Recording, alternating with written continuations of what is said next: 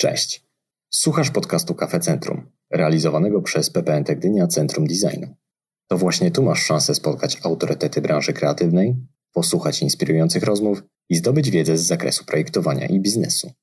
Zaczynamy. W dzisiejszym odcinku ekspertki Katarzyna Pomieczyńska oraz Agata Doraczyńska przybliżą nam koncept zrównoważonego i etycznego projektowania cyfrowego. Posłuchaj, jak świadomie projektować produkty cyfrowe i jak wspomóc się powszechnie dostępnymi narzędziami. Dowiedz się, co jako projektanci możemy zrobić, aby wytyczyć szlaki etycznego i zrównoważonego projektowania w tak potężnym medium, jakim jest internet. Hej, witamy wszystkich. Jesteśmy Parsz Kolektyw i dzisiaj opowiemy Wam co nieco o ekologii cyfrowej i zrównoważonym projektowaniu digitalowym. E, natomiast zanim przystąpimy do tematu, kilka słów o nas, kilka dodatkowych słów o nas. E, ja nazywam się Kasia i jestem grafikiem z ośmioletnim doświadczeniem i pracę w zawodzie w sumie zaczęłam w Londynie e, dla startupu zajmującego się energią słoneczną, więc ten temat w ogóle zrównoważonego rozwoju od samego początku mojej kariery gdzieś tam się przejawiał i gdzieś był mi bliski. Od tamtego czasu współpracowałam z wieloma startupami, firmami i pomagałam im w tworzeniu identyfikacji i produktów. E, no i dzielę się od niedawna z nimi swoją wiedzą na temat ekologii cyfrowej i projektowania zrównoważonego e, produktów cyfrowych. E, jestem Agata, zawodowo zajmuję się trendwatchingiem, czyli szukam, badam, obserwuję kreatywne rozwiązania z różnych dziedzin i w szczególności interesuje mnie technologia, e, z racji tego, że jest ona wszechobecna w naszym codziennym życiu. E, jest ona również katalizatorem wielu zmian, innowacji. E, jednocześnie w którymś momencie mojego życia po prostu zdałam sobie sprawę, że technologia może też mieć negatywne skutki. I o czym będzie ten dzisiejszy wykład? I stąd mnie i Kasię połączyło wspólne zainteresowanie, także naszą wiedzę na temat e, cyfrowej ekologii staramy się szerzyć dalej jako Patch Collective. E, no i kolektyw współtworzymy powiedzmy po godzinach od jakichś dwóch lat. E, nasi klienci to przede wszystkim no, startupy, głównie z dziedziny green tech. No, tak jak wspominałam, pomagamy im w brandingu, ale również strategii marketingowej, strategii produktu, no i wszystko staramy się tworzyć w sposób zrównoważony, e, co jest super ciekawe. Bardzo dużo się uczymy cały czas i mamy nadzieję, że w niedalekiej przyszłości uda nam się skupić w sumie tylko na tym. E, no i rozkład jazdy na dziś. Najpierw Agata opowie trochę o, o samym problemie i o tym, jak internet wpływa na naszą planetę. Potem przejdziemy do tematu rozwiązań, jak robią to inni, e, co my możemy zrobić oraz zrównoważone projektowanie digitalowe DIY. E, więc na początek chciałam zadać Wam pytanie, czym jest dla Was zrównoważony rozwój i jak on dla Was wygląda, jak on się w Waszej głowie kreuje? Jest to taki trochę mój mały eksperyment. Możecie powiedzieć mi później, jak, jak skończymy ten wykład. Bo osobiście wydaje mi się, z tego co udało mi się zaobserwować, że E, mówiąc o zrównoważonym rozwoju, często mówimy tak stricte o e, kwestiach środowiskowych i społecznych. Mówimy też często o efektach braku danego zrównoważonego rozwoju i jednocześnie dużo bardziej przemawiają do nas obrazy katastrof, tych negatywnych, tych ostatecznych efektów, e, tak jak na przykład pożar lasów Australii, który obiegł niemal cały internet – i chociaż działo się to w Australii, jednocześnie było to coś, co w pewnym sensie jakoś mogliśmy sobie wyobrazić. Kolejnym problemem, który jest dla nas coraz bardziej widoczny, jest wszechobecny plastik, którego dotykamy niemalże codziennie i jest to dla nas bardzo fizyczne, bardzo obecne w naszym codziennym życiu i całe szczęście coraz więcej z nas zdaje sobie sprawę, że e, no jest to plastik, to nie jest do końca zrównoważone i rzeczywiście kupujemy, e, że nie kupujemy, tylko mamy, e, staramy się mieć torby wielokrotnego użytku, czy maseczki, czy butelki. E, I myślę, że po prostu zdajemy sobie z tego sprawę z racji tego, że jest to naprawdę bardzo blisko nas. I kolejnym zdjęciem, które obiegło internet całkiem niedawno, jest to zdjęcie po przejściu tornado w Czechach i osobiście było to dla mnie bardzo zatrważające z takiego względu, że e, szczerze mówiąc nie wiem dużo o tornadach, ale wydawało mi się, że to jest, że to się dzieje wyłącznie w Stanach Zjednoczonych i to nie jest aż tak blisko nas. Jednak jak się okazuje, te wszystkie katastrofy, e, które są właśnie skutkiem czegoś, są coraz bliżej i tylko te skutki są tymi rzeczami, które nas działają. Jednocześnie jest coś takiego jak chmura, w której dzieje się całe nasze życie obecne, jak mi się wydaje, podczas pandemii, jest chmura, w której pracujemy, w której e, rozmawiamy ze znajomymi, w której obecnie oglądacie prawdopodobnie Gdynia Design Days. W tej chmurze naprawdę dzieje się wszystko. Są tam nasze zdjęcia, filmy czy wiadomości. I tak naprawdę ta chmura e, nie jest wcale ani trochę puszysta, ani trochę gładziutka i e, taka milusia, jak nam się wydaje. E, tak naprawdę wygląda ona na przykład tak, co wcale nie jest puszyste, albo tak. I są to centra danych, które znajdują się zarówno pod wodą, właśnie jak, jak to, tak samo i na, na lądzie. I rzeczywiście tych centrów danych jest naprawdę dużo.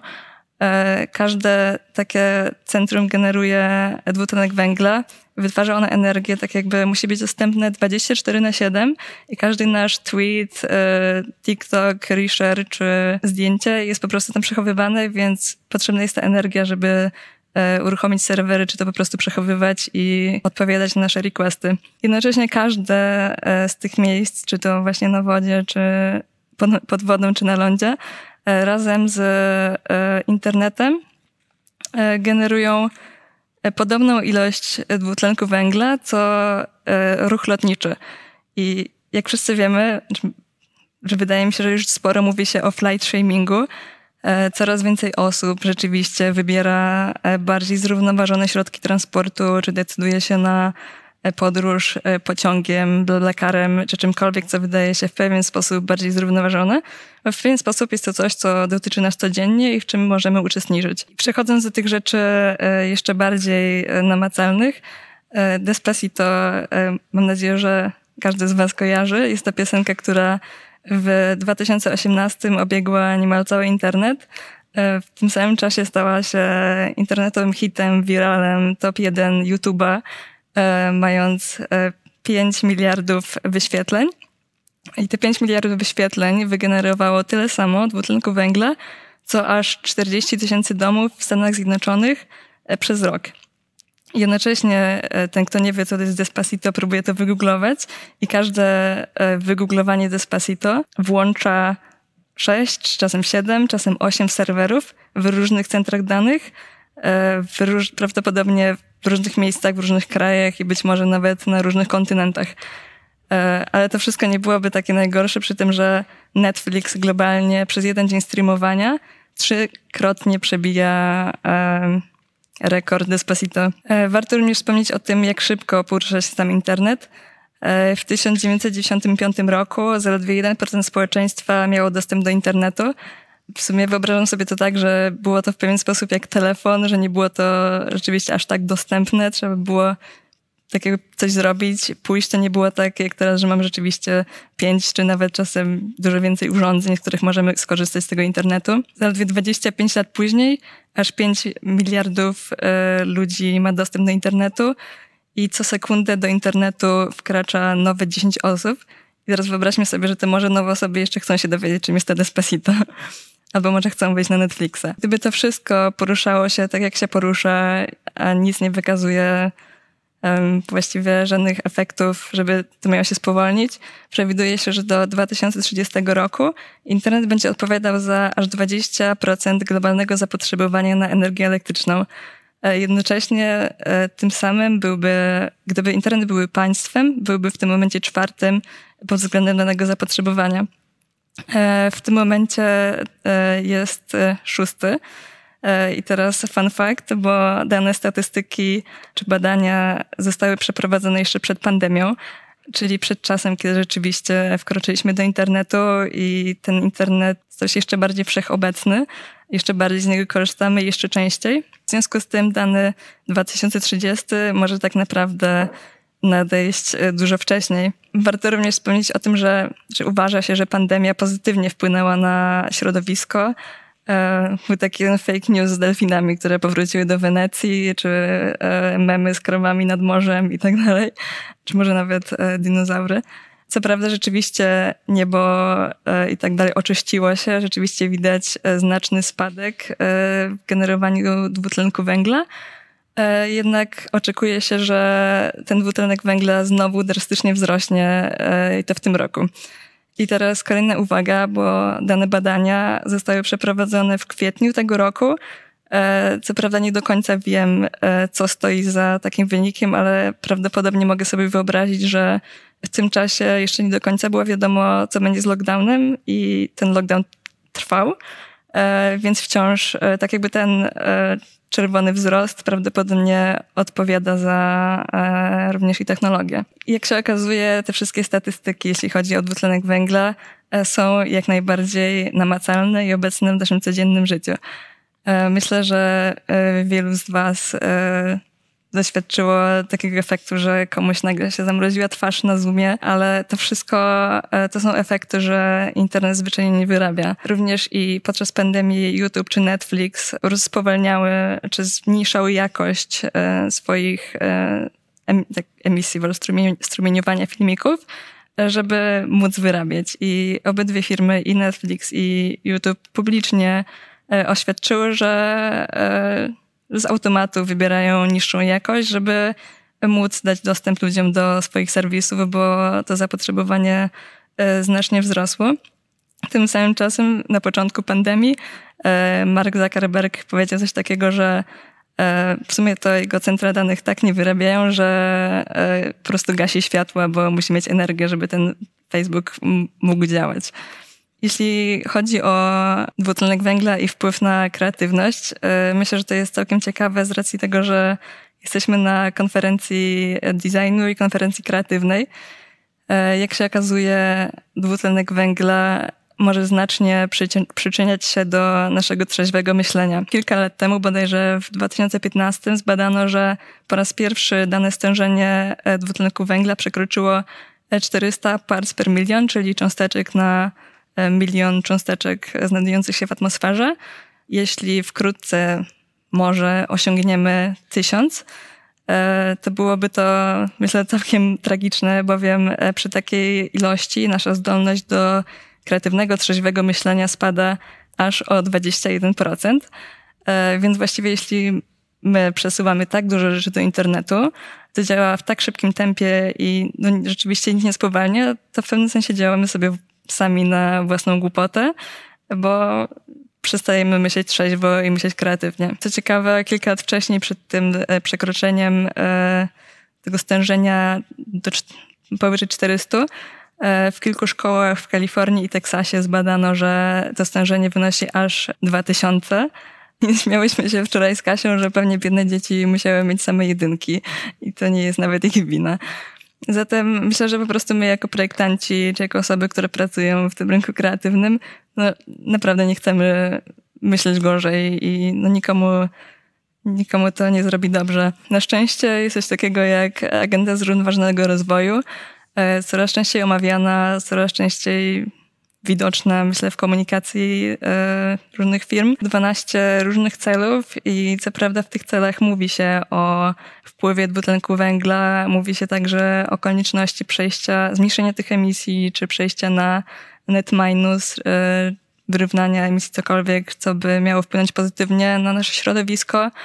Bardzo dużo mówi się o środowisku, mówi się też sporo o społeczeństwie, a technologia w wielu z tych celach jest przedstawiana jako ten katalizator zmian, jako coś, co jest tym medium, w którym, e, które pozwoli nam e, dojść do, do tych celów. Przy czym w żadnym tych, z tych celów technologia nie jest pokazywana w sposób e, negatywny. Nie mówi się o wpływie tej technologii na środowisko w tym złym wpływie, że rzeczywiście to jest bardzo zatrważające, jak szybko to działa. I co prawda te cele zostały stworzone w 2015 2015 i może jeszcze nie do końca było wiadomo, jak to wszystko się potoczy. Dlatego e, w tym roku, może jeszcze trochę w poprzednim, powstało wiele inicjatyw, również na szczeblu rządowym czy europejskim, e, które mówią o istocie właśnie cyfrowej ekologii i zwrócenie uwagi na e, wpływ technologii na środowisko. W zeszłym miesiącu powstało coś, co się nazywa European Green Digital Coalition, to koalicja stworzona przez 26 różnych firm i treść tej koalicji czy założenia e, właśnie odnoszą się do zrównoważonej technologii. To wszystko jest dostępne na stronie Unii Europejskiej i to jest bardzo ciekawe i myślę, że dla mnie bardzo, bardzo, bardzo frustrujące to jest fakt, że w którymś momencie doszłam do pliku. E, chciałam po prostu dowiedzieć się więcej o co chodzi, żeby zagłębić temat i prawdopodobnie po prostu podzielić się dobrymi newsami, że coś rzeczywiście się dzieje.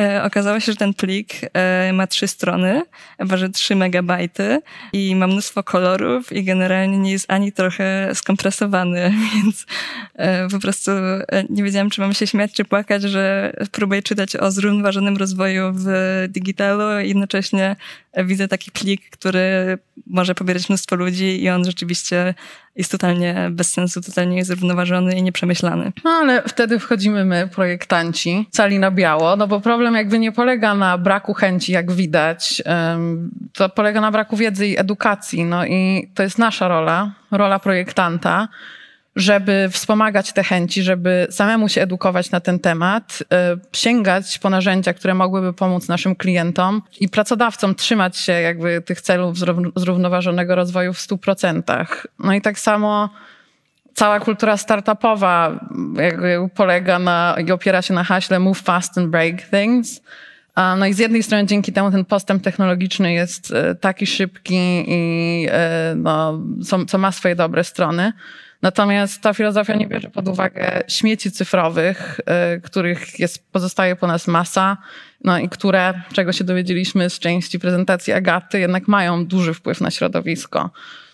No i oczywiście największymi winowajcami są tutaj e, zdjęcia i wideo. No i mam tutaj wykres z 2017 roku, a od tamtego czasu nasze telefony zyskały kilka dodatkowych megapikseli. No i internet jeszcze przyspieszył. No i w tym momencie, y, według HTTP Archive, średni rozmiar strony internetowej desktopowej to 2,12 MB, a mobilnej 1.9, a w 2017 było to kolejno 1.4, 1.3 MB. No i cały szkopuł tkwi w tym, że im lepsze połączenie z internetem i im lepsza technologia, tym mniej w ogóle musimy myśleć o tym, co wrzucamy w sieć. E, no i ten 3 megabajtowy PDF, no w sumie nie oszukujmy się, pobierze nam się super szybko na naszym telefonie, na naszej sieci już teraz 5G, więc w ogóle po co się nad tym zastanawiać? No i to, to jest trochę tak jak z podróżowaniem, że ja jak jadę na wakacje pociągiem, to się zastanowię cztery razy, co spakuję do walizki, bo muszę to po prostu nosić na własnych plecach. A jak jadę na wakacje nie wiem, samochodem, no to wrzucam wszystko, co popadnie do bagażnika i, i po prostu się nawet nad tym nie zastanowię dwa razy. Spójrzmy sobie tutaj na taką tabelkę y, porównującą rozmiar tego samego zdjęcia, który również tam jest, y, w różnych formatach i rozdzielczościach. To jest wzięte ze strony Whole Grain Digital. To jest agencja digitalowa z Anglii, która jakby zajmuje się i specjalizuje się w tym zrównoważonym zrównoważonym projektowaniu cyfrowym. E, no i jak widać, najczęściej używane formaty, którymi są JPG i PNG, ważą oczywiście najwięcej, zwłaszcza jeżeli eksportujemy je pod rozdzielczość retiny.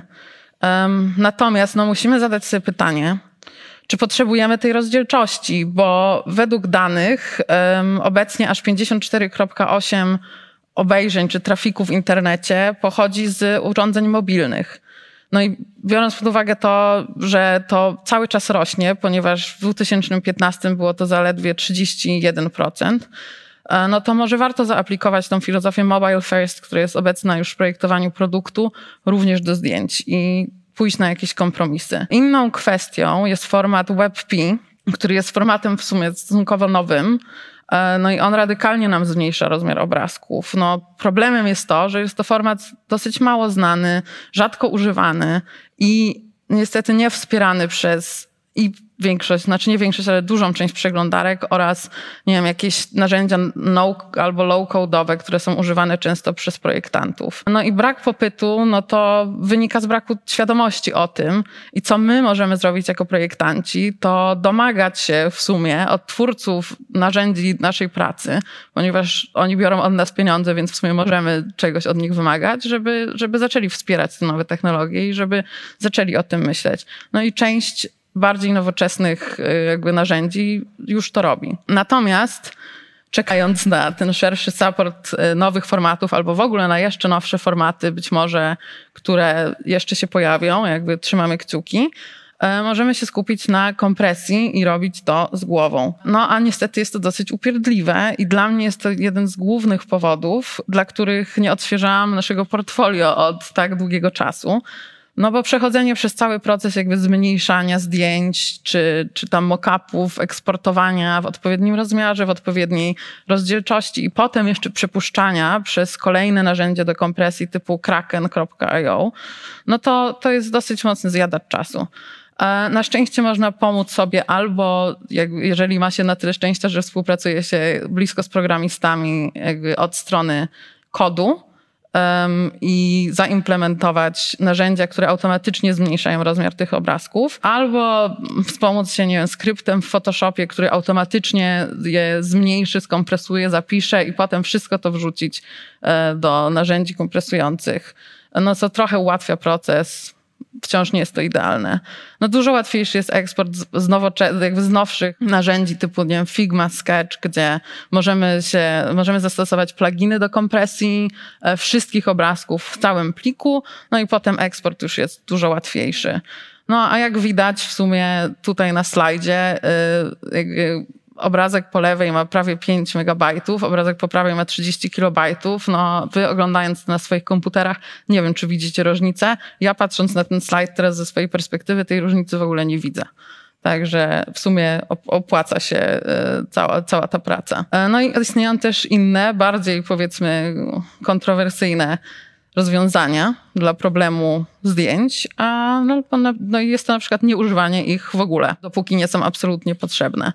Jest firma Organic Basics, która stworzyła niskoemisyjną wersję swojej strony. I zamiast zdjęć stosują ilustracje jakby swoich ubrań, e, które zajmują bardzo mało miejsca. Na swojej stronie informują również, e, ile ta strona, jaki ta strona ma ślad węglowy oraz dzielą się różnymi takimi tipami, jak zrobić niskoemisyjną stronę.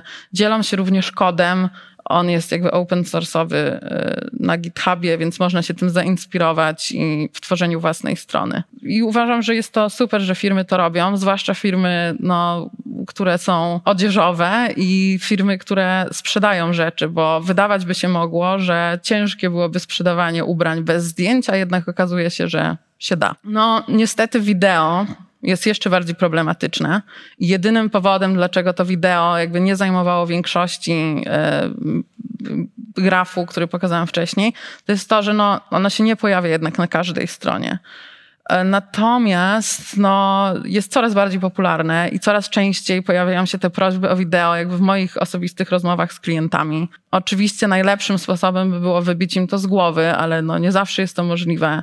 Plus tak jak mówiłam, no robi się to coraz bardziej popularne. No i w tym momencie, no ja to rozumiem, czasem jest to faktycznie potrzebne. No i w tym momencie, no jedyne co my możemy zrobić, no to po prostu kompresować je tak jak najlepiej umiemy. Jeżeli embedujemy to gdzieś z zewnątrz, z YouTube'a, z Vimeo, no to stosujemy tak zwane Earth Definition, ponieważ no na, na, urządzeniach mobilnych, a jak już ustaliliśmy, większość trafiku pochodzi z urządzeń mobilnych, absolutnie nie jest na potrzebne HD. Nie wiem, wydaje mi się, że nawet na urządzeniach desktopowych nie jest nam w sumie potrzebne to HD. Więc idźmy znowu tutaj na kompromisy, bo to naprawdę robi różnicę i też strona lepiej chodzi, więc wszyscy są zadowoleni. Typografia jest kolejnym elementem, gdzie znowu możemy zaoszczędzić jakby kilka kilobajtów. No i zamiast formatów OTF czy TTF stosować jakby natywny dla internetu WoW czy WoW2. Następną bardzo ważną kwestią w zrównoważonym projektowaniu cyfrowym jest user experience.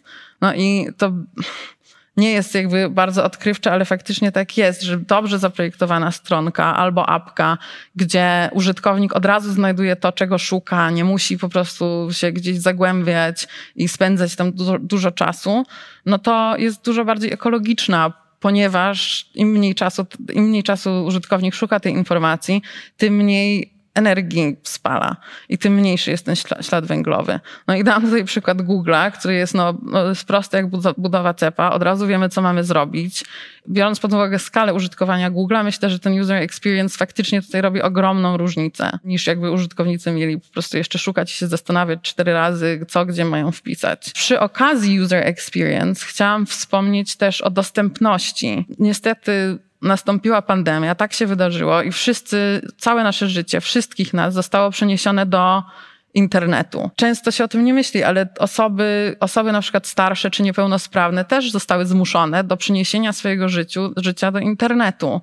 E, I osoby te są od razu na straconej pozycji. No bo większość stron aplikacji zakłada, że wszyscy użytkownicy to są digital natives, którzy no po prostu świetnie widzą i urodzili się ze smartfonami w dłoniach. A tak nie jest. Mamy starzejące się społeczeństwo i to się będzie coraz bardziej zmieniać. No więc technologia oferuje nam tą możliwość, żeby dostosować to do różnych ludzi. No na przykład na stronie Gdynia Design Days y, jest y, jakby accessibility menu, gdzie można sobie dostosowywać tą stronę, co jest w ogóle super i uważam, że no i to zauważam, że się pojawia coraz częściej. My jako projektanci, no to jest ważne, żebyśmy zwrócili uwagę na czytelność, na kontrast, pomyśleli, nie wiem, o, o tym nawet jak budujemy tą stronę, o tagowaniu zdjęć, czy uczynieniu tej strony jakby bardziej przyjaznym dla czytników, dla osób, które są powiedzmy niewidome. Czy no właśnie jak projektujemy coś dla, dla ludzi starszych, żeby myśleć też nawet o tym, jak, e, nie wiem, piszemy rzeczy na tej stronie, jak formułujemy zdania. Jest bardzo na przykład fajna strona na temat accessibility, E, Access Guide.io, gdzie jest w bardzo przystępny sposób, są pokazane wszystkie informacje na ten temat. Można sobie tam wszystko posprawdzać, poczytać bez, no, jak widać jest to dosyć ładne, graficzne, łatwe do ogarnięcia. No ja omijam w sumie trochę temat zrównoważonego kodowania, bo nie jestem programistą i jakby rozumiem tylko tyle, co muszę do wykonywania mojej pracy. Natomiast natknęłam się na bardzo fajną inicjatywę na GitHubie, która się nazywa Climate Strike Software, no i jest to y, licencja, którą programiści mogą nałożyć na swój kod, tak żeby jakby uniemożliwiało to prawne korzystanie z tego kodu firmom czy ludziom, którzy wspomagają przemysł paliwowy albo w ogóle no tam są złe dla środowiska.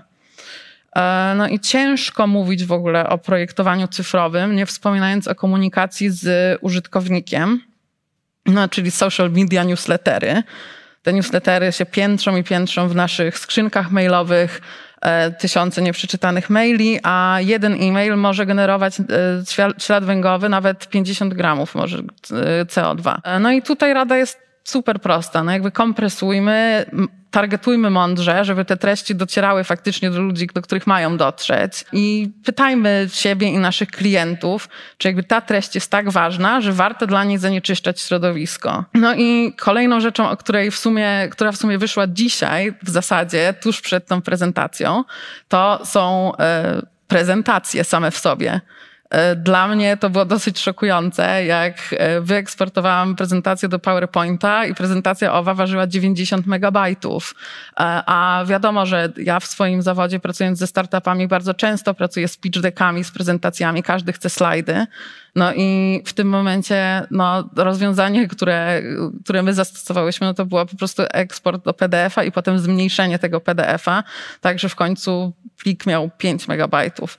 No ale no, jest to jakby według mnie niepotrzebnie utrudnione. Tak nie powinno być. E, także jest to też jakiś temat do przemyślenia dla Was i dla mnie, może poszukania jakichś narzędzi właśnie zrównoważonego tworzenia prezentacji. A propos narzędzi, no jakby istnieje wiele fajnych rzeczy, które można zrobić. Przede wszystkim wracając do, do kwestii hostingu i centrów danych nieszczęsnych.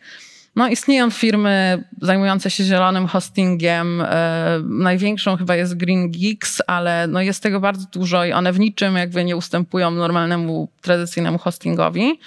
E, no a przykładem takiego nowoczesnego rozwiązania hostingowego jest na przykład technologia serverless. E, gdzie gdy strona nie jest używana, po prostu nie zajmuje pamięci na serwerze. Te serwery są wygaszane.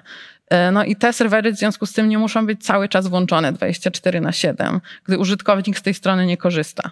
No, my na przykład korzystamy z usług Netlify, no i tam jest bardzo fajna zakładka na temat sustainability na ich stronie, gdzie można sobie przeczytać dokładnie o tej technologii. Jeżeli ktoś, ktoś byłby zainteresowany, to jakby serdecznie polecam. Jeżeli w ogóle ten temat stwierdziliście, że was to kręci i chcecie pójść jeszcze dalej, to obejrzcie sobie Low Tech Magazine, ponieważ jest to strona, która no, jest super niskoemisyjna, co więcej jest samowystarczalna, ponieważ e, stoi na serwerze zasilaną energią słoneczną. No i gdy tego słońca gdzieś tam nie ma, to po prostu strona nie działa. Na stronie są też informacje na temat e, stanu baterii, więc można sobie zaplanować wizytę na stronie i wiedzieć, kiedy ona będzie, kiedy jej nie będzie. No ale wiadomo, że nie jest to zawsze super rozwiązanie, że chociaż jak dla mnie całkiem fajna strategia marketingowa, jeżeli bierzemy pod uwagę to, że wszystko inne jest na wyciągnięcie ręki, no to można zrobić coś, co jest dobre dla środowiska, a też przy okazji może jakoś zachęci kogoś do odwiedzenia e, czy skorzystania z tej strony. No ale znowu o, o napędzaniu na słońce, to nie musi, to może być również niezawodne. Na przykład stronka Solar Protocol jakby stoi na wielu serwerach, które są zasilane wieloma panelami słonecznymi i korzysta akurat z tych, gdzie jest to słońce, więc nie znika z internetu, cały czas jest dostępna, super świetnie, super dobrze dla środowiska. No i w ramach jakby też podsumowania tej powiedzmy części, chciałam wam pokazać, jak wielki wpływ faktycznie na tą emisję dwutlenku węgla mają te wszystkie praktyki. No bo jak widać w momencie jakby wysokiego trafiku, strona, która jest jakby bardzo wydajna, no, widać jak wielką różnicę, y, jak wielka różnica jakby w emisji rocznej y, dwutlenku węgla ma wysoko wydajna strona, a nisko wydajna albo nawet średnio wydajna. Można sobie mówić, że o, przy jednej stronie no jakby nic to nie zmienia, ale przy wielu stronach i im więcej jakby ludzi odwiedza te strony, tym większe to ma znaczenie. Jeśli chodzi o kolejne jakby narzędzia, to istnieje bardzo dużo sposobów, żeby sprawdzić, e, jak ekologiczna jest wasza stronka czy stronka waszego klienta. Tego typu narzędzia są też fajne, jeżeli się powiedzmy pitchuje te rozwiązania zrównoważone swoim klientom, żeby pokazać, e, no, że, że faktycznie ta strona emituje to CO2. E, no tutaj, tutaj tak próżnie wsadziłam statystyki ze strony websitecarbon.com. E, no to tutaj jest nasza stronka, e, która jak widać ma świetne wyniki. Tutaj e, jest kolejna Green Web Foundation, gdzie można sprawdzić, czy dana strona jest hostowana jakby przez green hosting, czyli hosting, który używa tylko energii odnawialnej. No i są jeszcze kolejne narzędzia, na przykład do sprawdzania właśnie dostępności. To jest wave.webaim.org który też ma plugin do przeglądarek, no i można sobie sprawdzić, czy dana strona jest jakby, jak spełnia wymagania dostęp, dostępności po prostu. Więc no to jest tylko kilka z takich narzędzi. Te narzędzia według mnie są bardzo fajne, żeby sobie benchmarkować trochę jakby dalszy rozwój. No ale na koniec też chciałam powiedzieć, że my w sumie jesteśmy wciąż optymistkami no i wiele dobrego zaczyna się dziać na świecie i wielu ludzi jest coraz bardziej świadomych również na temat ekologii cyfrowej. I to naprawdę się zmienia z roku na rok. Jak ja rozmawiam z ludźmi, czy nie wiem, jak robimy research na ten temat, szukamy artykułów, to jest tego naprawdę coraz więcej. No i gdzieś widziałyśmy statystykę, że 3,5% społecz społeczności wystarczy, żeby tą społeczność zmienić. No więc jeżeli 3,5% wszystkich projektantów zacznie stosować te zrównoważone praktyki, no i informować o tym, na przykład nie wiem, dodając do swoich produktów cyfrowych informacje na temat dwutlenku węgla, które dana strona emituje, albo wagi tej strony.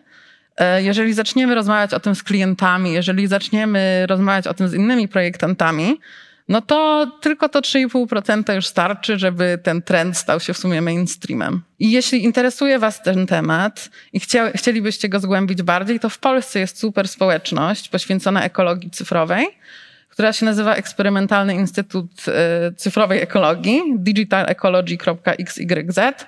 No i możecie dołączyć do tej społeczności, tam są webinary na ten temat i dużo informacji na temat też waszego osobistego śladu węglowego, e, który wy generujecie i jak go poprawić. Czy webinary, to nie wiem, ale na pewno jest grupka na Telegramie i odbywają się spotkania. Właśnie one są e, audio, żeby nie generować tych emisji. E, całkiem przemyślane. Podobno też e, właśnie te wszystkie spotkania audio są bardziej angażujące niż te spotkania na Zoomie. E, bardziej intymne i bardziej skłaniają do, do rozmowy. Hmm. Myślę, że również tak na koniec warto też powiedzieć o tym, że po prostu bądźmy w tym solidarni. To nie tylko projektanci, tak jak Kasia, czy również userzy, bo ja osobiście nie projektuję, tak jakby też mogą zwracać uwagę na to, na co wchodzą, jak często wchodzą, z czego korzystają. I osobiście ja chcę wiedzieć, e, na co wchodzę i czy ta stronka jest hostowana e, na zielonym serwerze i dla userów też są narzędzia, są specjalne wtyczki, które pokazują, że ta strona jest hostowana na tym zielonym serwerze. Jest też kilka wtyczek które pokazują, e, ile tego dwutlenku węgla zużyliśmy. Także nie tylko projektanci, również userzy mają na to wpływ. Wspominałyśmy o wielu narzędziach, właśnie teraz Agata wspomniała o wielu wtyczkach. E, no, mamy mało czasu, a temat jest naprawdę olbrzymi. Więc jeżeli macie jakieś pytania, piszcie do nas na Instagramie. Chętnie podzielimy się całym naszym researchem, artykułami, wszystkimi narzędziami. Podeślemy linki, bo no, jakby po to tu jesteśmy też, żeby się tym dzielić. I dziękujemy Wam bardzo za czas poświęcony i uwagę. Dzięki dziewczyny, dzięki, że zwracacie uwagę na to zagadnienie, bo w sumie ono gdzieś tam e, z perspektywy zwykłego, szarego usera kompletnie umyka. No dobra, to może zacznijmy od y, jakichś ciekawych przykładów, fajnych rozwiązań u nas w Polsce, dobre, lokalne przykłady, jak u nas to wygląda. Czy coś możecie na ten temat powiedzieć? Wiem, że bardzo mocno działa właśnie Radical, czyli ta stronka też jest hostowana na serwerze napędzanym na wodę tym razem. No i rzeczywiście te stronki są bardzo nisko emisyjne. Um, Grow Your Own Cloud, jakby firma nie jest polska, ale jedna z founderek jest Polką, tak mi się wydaje, a przynajmniej studiowała na warszawskim ESP. I jest to e, startup, który zajmuje się jakby rozwijaniem technologii, która potencjalnie jakby przechowywanie danych w DNA roślin. Hmm. Jest to super ciekawe. Naprawdę polecam sobie ich, ich obejrzeć i poczytać na ten temat. E, wiem, że można było na przykład, nie wiem, chyba kupić grzyba w którym wgrany był jakiś obrazek. Widzę, że widziałam, że ludzie wygrywali chyba zdjęcie swojego pieska e, do jakiejś roślinki i później po jakimś czasie sprawdzali, czy mogą dalej wybrać swojego pieska. Także jest to, jest to jakby kolejny ciekawy przykład. Pytanie jest takie, czy to rzeczywiście projektanci, jako na przykład twórcy stron odpowiadają za ten bajzel w sieci, to jest cytat, czy może właśnie te memy, media społecznościowe i to wszystko, co wysyłamy na Instagramie, Messengerze mm. i używając różnych innych komunikatorów? Znaczy, no mi się wydaje znowu hasło solidarności, jakby wszyscy jesteśmy odpowiedzialni i jakby każdy projektant jest też userem.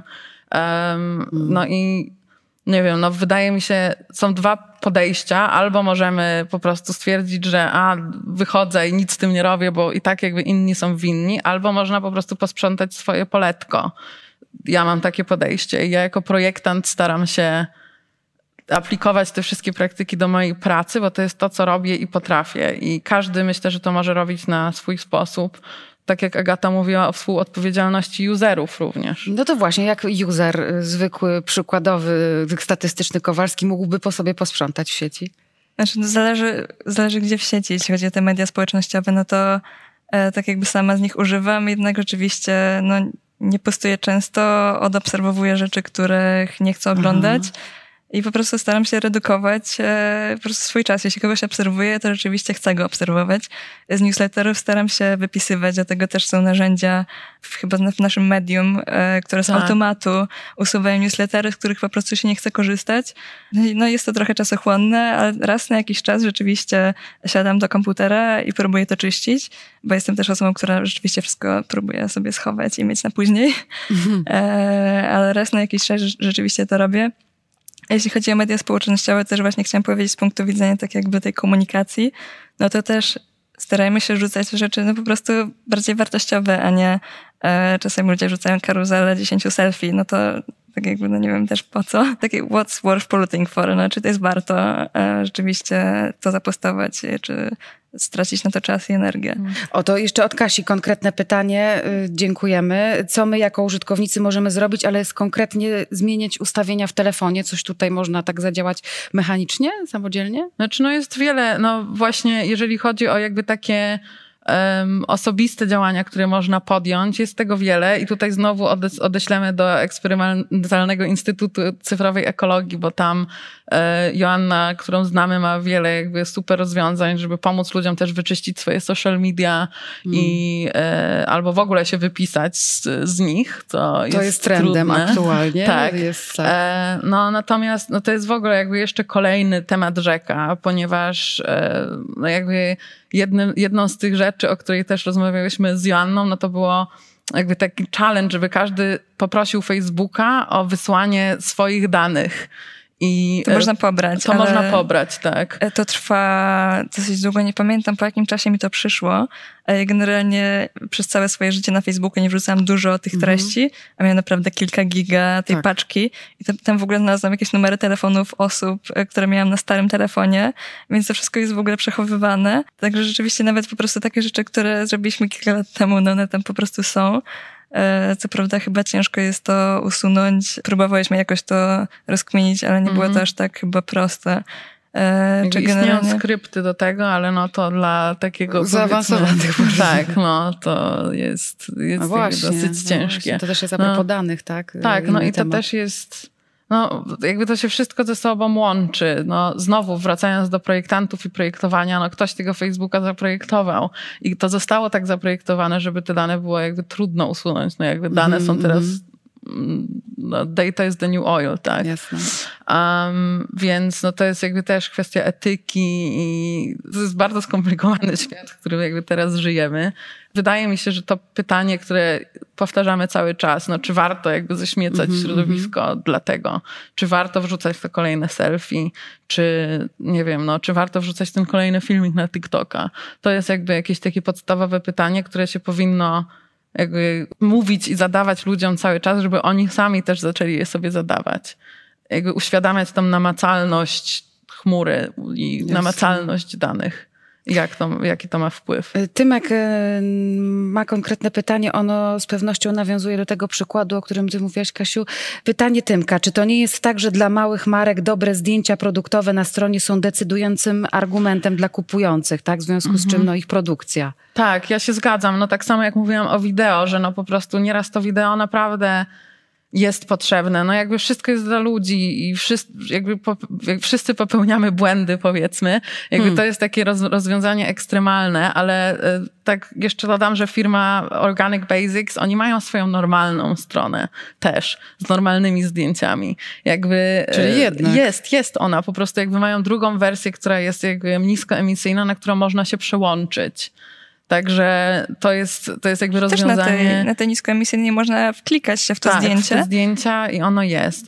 Ale no absolutnie, absolutnie jest to racja i w tym momencie no jakby zdjęcia są generalnie bardzo ważnym elementem marki. Jasne no, jako projektant absolutnie się z tym zgadzam i dlatego przede wszystkim, przede wszystkim no jakby ta kompresja wydaje mi się, że, że jest jednak bardzo ważna. A jeżeli się ma klienta, który jest powiedzmy odważny i przygodowy, no to można zaproponować wtedy coś bardziej kontrowersyjnego. Ale to nie jest dla każdego, no i podejrzewam, że 90% firm jednak się nie odważy na, na, na takie rozwiązanie. Tak określacie klientów tak. jako przygodowy.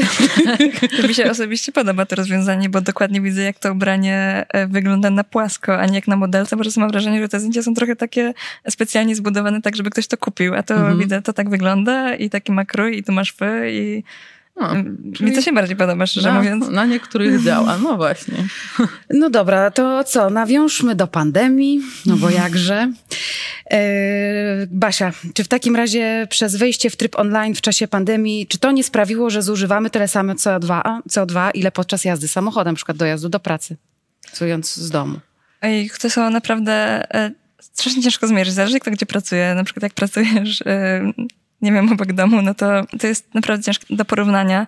Jest A do wyliczenia jest to możliwe w ogóle? E, jest do wyliczenia. Mhm. Jest, są różne, tak jakby trzeba byłoby porównać różne statystyki. Jak ktoś bardzo chce, to naprawdę odezwijcie się, bo myślę, że gdzieś widziałam te jazdy samochodem, ile to generuje tego dwutlenku węgla ale też jest mnóstwo takich statystyk, że na przykład jeśli czytasz newsy i czytasz je 10 minut e, w, w internecie, no to lepiej jest to zrobić w internecie. Jeśli czytasz więcej niż 10 minut, na przykład pół godziny, to lepiej jest kupić gazetę. I to, to jest po prostu taki balans. Zależy, jak z czego korzystasz i po prostu mieć świadomość tego, jeśli naprawdę potrzebna jest ta gazeta i czytasz to dużo, no to kup tę gazetę. Bo jeśli czytasz dłużej niż pół godziny, no to lepiej jest ci to zrobić w online. Tak jakby no to są rzeczywiście takie różne zależności. Hmm. No i też no jak globalnie myślę, że te dane, no jakby znowu odzywajcie się do Agaty. Agata jest świetna w te klocki i na pewno odnajdzie odpowiedź na to pytanie. Także myślę, że to jest, jest gdzieś tam do dotarcia. Tak, na pewno jest. Gdzieś jest, tylko po prostu ciężko teraz powiedzieć, bo naprawdę jest mnóstwo zależnych. Bo jakby problem jest chyba też w skali, że jakby globalnie wszyscy korzystamy z tego Zooma, wszyscy wchodzimy teraz, żyjemy mm. w internecie, a jeżeli chodzi o globalną społeczność, no to część ludzi dojeżdża samochodem, część ludzi w ogóle nie dojeżdża, część ludzi chodzi, część ludzi jeździ na rowerze, część ludzi jeździ pociągiem, więc wydaje mi się, że jednak ten Zoom potencjalnie jakby może być gorszy przez to, że wszyscy robią to samo. Chociaż w sumie my teraz tak się przyzwyczailiśmy do Zooma, że e, u mnie w firmie nawet jak już wszyscy muszą chodzić do pracy, to my korzystamy e, znaczy z Teamsa, nie z Zooma i czasem rozmawiam z kimś na tym Teamsie, kto siedzi dwa biurka obok mnie. Nie, nie Naprawdę, tego. naprawdę tak czasem jest. E, w sensie z bólem serca przyznaję. Okej, okay, znak czasów po prostu. No. I przyzwyczajenia, które no niestety zrodziły się w ciągu półtora roku. Powiedziałabym, że są też pytania egzystencjalne. Czy prelegentki wierzą w jakiś wpływ, wpływ tych zabiegów? Czy wy wierzycie, tak? No ja tak. absolutnie wierzę, bo gdybym nie wierzyła, to bym tego nie robiła. No tak jak mówiłam, jakby można wyjść z założenia, że i tak nic się nie zmieni, wszyscy umrzemy, ziemia spłonie, no bo to A jest to pytanie. Może, tak. I oczywiście no, może się tak wydarzyć, no ale no to wtedy no jakby wszyscy, rzućmy wszystko i wyprowadźmy się na Bali, no nie wiem. Jakby tak jak już mówiłam o tym sprzątaniu swojego poletka, albo można nic nie robić, albo można po prostu jakby skupić się na swoim małym poletku. No i znowu 3,5%. 3,5% społeczności jakby starczy, mm -hmm. A to samo z plastikiem. Przecież, nie wiem, dużo tak. osób rzeczywiście chodzi z tymi torbami wielokrotnego użytku, czy ma te butelki, które może napełniać. No dlaczego tak nie jest internetem? Dlaczego tak jakby nie możemy no. przynieść jakoś Ale praktyk? no teraz przecież chyba do przyszłego roku w całej Unii Europejskiej ma być zakaz stosowania jednorazowych y, plastiku, znaczy plastiku jednorazowego tak. użytku. Więc jakby te małe rzeczy, które się zaczynają od jakby małej garstki ludzi, jakby faktycznie mogą coś zmienić i no, ja jakby wybieram, żeby w to wierzyć, ale to już jakby do was zależy, od was zależy jakby. Jak... Jasne, że tak. Tomasz tutaj pyta jeszcze o wymagane 3% do wprowadzenia zmiany globalnie, tak? O tym mówiłyście? 3,5, tak, podobno. 3,5. I cytuję Tomasza, ale wydaje mi się, jak szukałem, że te 3 3,5% nie jest niczym poparte. I czy mógłbym prosić o rozwinięcie? my, my to po prostu w to wierzymy, chociaż rzeczywiście wydaje się, że, że to jest mało. E, ale trochę tak z punktu takiego optymistycznego tak. myślenia. Mam nadzieję, że to jest prawda. Nawet jeśli tak. to jest pięć, to niech dojdzie do tych pięciu. Nawet jak będzie trzy, to i tak będziemy w sumie zadowolone. No, ale znowu, jakby e, mówię, tak jak, tak jak mówiłam w prezentacji, że gdzieś słyszałyśmy, jakby dojdziemy do tego, dojdziemy do sedna i, i jakby zapostujemy. Może oficjalnie, albo to zrobimy, to wycofamy nie, się z tego. Chyba albo... nie było aż tak potwierdzone. No to też ciężko naprawdę zbadać mm. takie rzeczy. Też zależy o co mm. chodzi. Jedne rzeczy się adaptują szybciej, drugie wolniej i po prostu naprawdę optymistycznie mhm. chciałyśmy po prostu skończyć, że rzeczywiście tak. może tak być, że te 3,5%. Tak, i więc ja zadam teraz takie groźno brzmiące pytanie, ale wierzę, że właśnie optymistycznie zakończymy naszą rozmowę. Kasia dopytuje, czy grozi nam zagłada elektrośmieci. Wydaje mi się, że tak jak ze wszystkim może nam grozić, ale to w sumie wszystko zależy od nas, od was. Jakby znowu, e, wszystko zależy od edukacji, i, i wiedzy i nacisków może na, na firmy. Wiele sytuacji pokazało, że dużo rzeczy może się zmienić, jakby zaczynając, zaczynając od jakby szarego człowieka. Co roku powstaje ten nowy iPhone i tak jakby czujemy, niektórzy może czują presję, że muszą kupić nowy, bo ma lepszy aparat i tak jakby te, e, wydaje się, że te urządzenia są zrobione tak, żeby się szybko psuły. E, no to jest ten jeden punkt widzenia, a drugi, że rzeczywiście wchodzą te regulacje i z tego, co mi się wydaje, to właśnie we Francji wkrótce, czy może już jest wprowadzana coś takiego jak taka etykieta, która mówi, w jakim stopniu dane urządzenie jest e, zdolne jak naprawialne, czy zdolne do recyklingu i tych części może być tak jakby wymienialnych, jeśli się coś zepsuje. E, więc tak jakby to powoli tak jakby zaczyna być widoczne, ten problem tak jakby zaczyna być coraz bardziej regulowany. Więc mamy nadzieję, że tak jakby no, optymistycznie. Tak. Uśmiechnijmy Że będziemy wszyscy. też zwracać uwagę na te etykiety. Trzymajmy kciuki. Tak. Agata Doraczyńska, Katarzyna Pomieczyńska, dziękuję paniom bardzo. Dziękujemy, że byliście z nami. Na dziś to wszystko. Po więcej ciekawych treści zapraszamy na naszą stronę internetową www.centrumdesignu.gdynia.pl i media społecznościowe. Do usłyszenia w kolejnym odcinku